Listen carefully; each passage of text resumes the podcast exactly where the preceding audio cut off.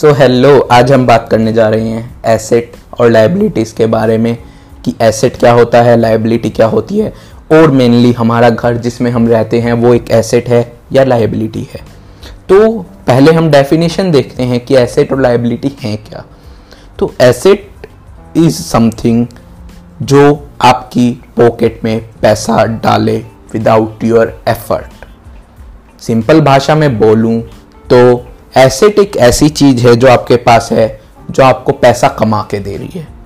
और on the other hand liability एक ऐसी चीज़ है जो आपकी जेब से पैसा निकाल रही है।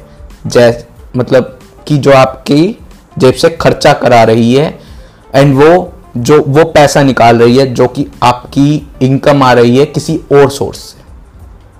सो so, एग्ज़ाम्पल अगर हम देखें एसेट्स का तो एसेट्स का एग्ज़ाम्पल हो सकता है रेंटल प्रॉपर्टीज़ या फिर स्टॉक्स या फिर कोई मशीनरी जो आप किराए पे देने में काम ले रहे हैं या जिससे आप कमाई कर रहे हैं या फिर कोई आपका ब्लॉग हो सकता है कोई यूट्यूब अर्निंग हो सकती है anything that gives you money can be asset और लाइबिलिटी की बात करें तो आप बात कह सकते हैं कि आपकी गाड़ी जो पर्सनल कार है या फिर फ़ोन, क्योंकि वो सब आपसे पैसा ले रहे हैं। तो देखें तो लाइबिलिटीज़ आपकी जेब से पैसा निकाल रही हैं। फॉर एग्जांपल कार है तो कार आपको मेंटेनेंस करनी होगी कार की, और भी खर्चे हैं इंश्योरेंस करना होगा। तो वो आपसे जेब से पैसा निकाल रही है तो वो एक लाइबिलिटी हुई। तो अब बात करते हैं आपका घर जिसमें आप रह रहे हैं। तो वो एक एसेट है या लाइबिलिटी है? तो अगर मैं पहले बात करूँ तो रिच डैड और पुअर डैड के एक बुक है फ़ेमस उसके हिसाब से तो उसमें लिखा गया है कि according to the poor dad जो घर है, वो एक एसेट है। But according to the rich dad जो वो घर है, वो एक लाइबिलिटी है। अब ऐसा क्यों? तो ऑथर एक्सप्लेन करता है कि घर लाइबिलिटी इसलिए है क्योंकि घर हमसे इनडायरेक्टली पैसा ले ही रहा है। For example for the maintenance like for the utilities या फिर आप बोल लीजिए प्रॉपर्टी टैक्स के रूप में मतलब काफ़ी सारी चीज़ों के रूप में वो हमारी जेब से पैसा ले रहा है, जो पैसा हमारे किसी इनकम सोर्स से आ रहा है। तो हमें उस पर खर्च करना पड़ रहा है, ना कि वो हमें कमा के दे रहा है। तो अब कुछ लोग इस बात पे आर्ग्यू करते हैं कि हमारा घर एसेट इसलिए है क्योंकि घर की वैल्यू बढ़ने वाली है इन फ्यूचर बिकॉज़ वो एक रियल इस्टेट है प्रॉपर्टी है तो इन फ्यूचर उसकी वैल्यू बढ़ेगी. तो अगर हम देखें तो हमारी डेफिनेशन के हिसाब से किसी चीज़ की वैल्यू की डेप्रिशिएशन होने पर या बढ़ने पर उसका एसेट और लाइबिलिटी से कोई लेना देना है ही नहीं. क्योंकि अगर मैं एक एग्जांपल दूँ, अगर मान लीजिए आपकी कोई ट्रैवलिंग कंपनी है ट्रैवलिंग एजेंसी है तो उसके पास बहुत सी गाड़ियाँ होंगी कार होंगी बसेस होंगी. तो देखा जाए तो हम कार और बसेस को लाइबिलिटी में गिन सकते हैं। गिन रहे हैं हम कार को, जो पर्सनल कार बट वो उस ट्रेवलिंग एजेंसी के लिए तो एसेट ही है, क्योंकि वो उसको कमा के दे रहा है। एंड हमें ये भी पता है कि कार की वैल्यू डेप्रिशिएट होने वाली है इन फ्यूचर तो इससे तो हमें यही पता चल रहा है कि डेप्रिसिएशन से कोई लेना देना है ही नहीं एसेट्स और लाइबिलिटी का। तो हम ये कह सकते हैं, कोई चीज़ अगर उसकी वैल्यू इन फ्यूचर डेप्रिशिएट हो रही है या फिर बढ़ रही है तो हम उससे नहीं अंदाज़ा लगा सकते कि वो चीज़ आपकी एसेट है या लाइबिलिटी है। तो सेम केस है हमारा घर के साथ। तो घर की वैल्यू बढ़ रही है तो इसका मतलब ये नहीं है कि ये एसेट है।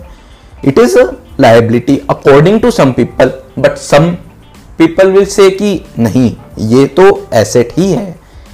तो इस बात का अभी तक तो कोई ऐसा एक लोग बात मानते नहीं है लोग। सभी अपना अलग अलग पॉइंट ऑफ़ व्यू शेयर करते हैं इस बात पे।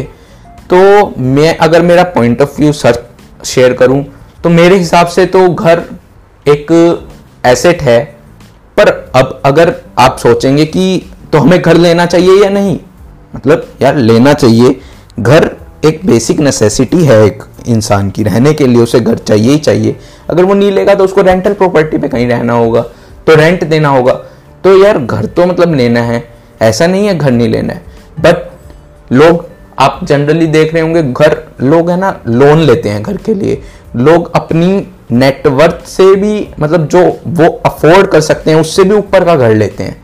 That is the wrong thing क्योंकि वो एक लाइबिलिटी है। You should not spend on that thing more than you are you can afford so बात ये है, घर लेना चाहिए बट इतनी अमाउंट का लेना चाहिए कि मतलब आपकी नेटवर्थ के रूल के अकॉर्डिंग हो तो उसका एक रूल भी है लिखा गया है बुक्स में एंड और भी जगहों पे टेन ऑन टेन का रूल सो so, ये जो रूल है ये कहता है कि आपकी जो घर की वैल्यू है आपकी नेटवर्थ से टेन परसेंट से ज़्यादा नहीं होनी चाहिए.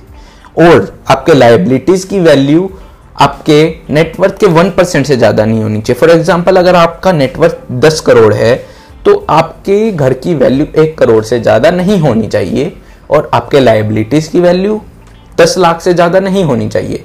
Then you will live a happy life according to some of the studies and books तो अगर हम देखें वैसा, अगर हम उस क्राइटेरिया में लाइक कर रहे हैं और हम उस अकॉर्डिंग चल रहे हैं then it is all good but मैंने देखा है कुछ लोगों का, अगर उनकी नेटवर्थ देखें तो उनकी मेन नेटवर्थ ही उनका घर होती है। अगर आप देखेंगे जनरली ऐसा होता है इंडिया में कि उनकी जो मेन नेटवर्थ है वो घर ही है इन द एंड तो यार एट द एंड यही कंक्लूड करूँगा। मेरे according it is an liability you should spend on it but आपकी मेजर मनी आपके घर पे नहीं होनी चाहिए invested you should invest on other assets like stocks and the rental income अगर हम देखें तो बेसिकली डिफरेंस ही यही है रिच एंड पुअर के बीच में रिच और मिडिल क्लास के बीच में। खैर इस बारे में बात हम किसी और uh, किसी और एपिसोड uh, में करेंगे। तो यार in the end I will say कि घर है एसेट नहीं है लाइबिलिटी है तो you should spend on your house according to your net worth according to your needs so thank you for listening and bye bye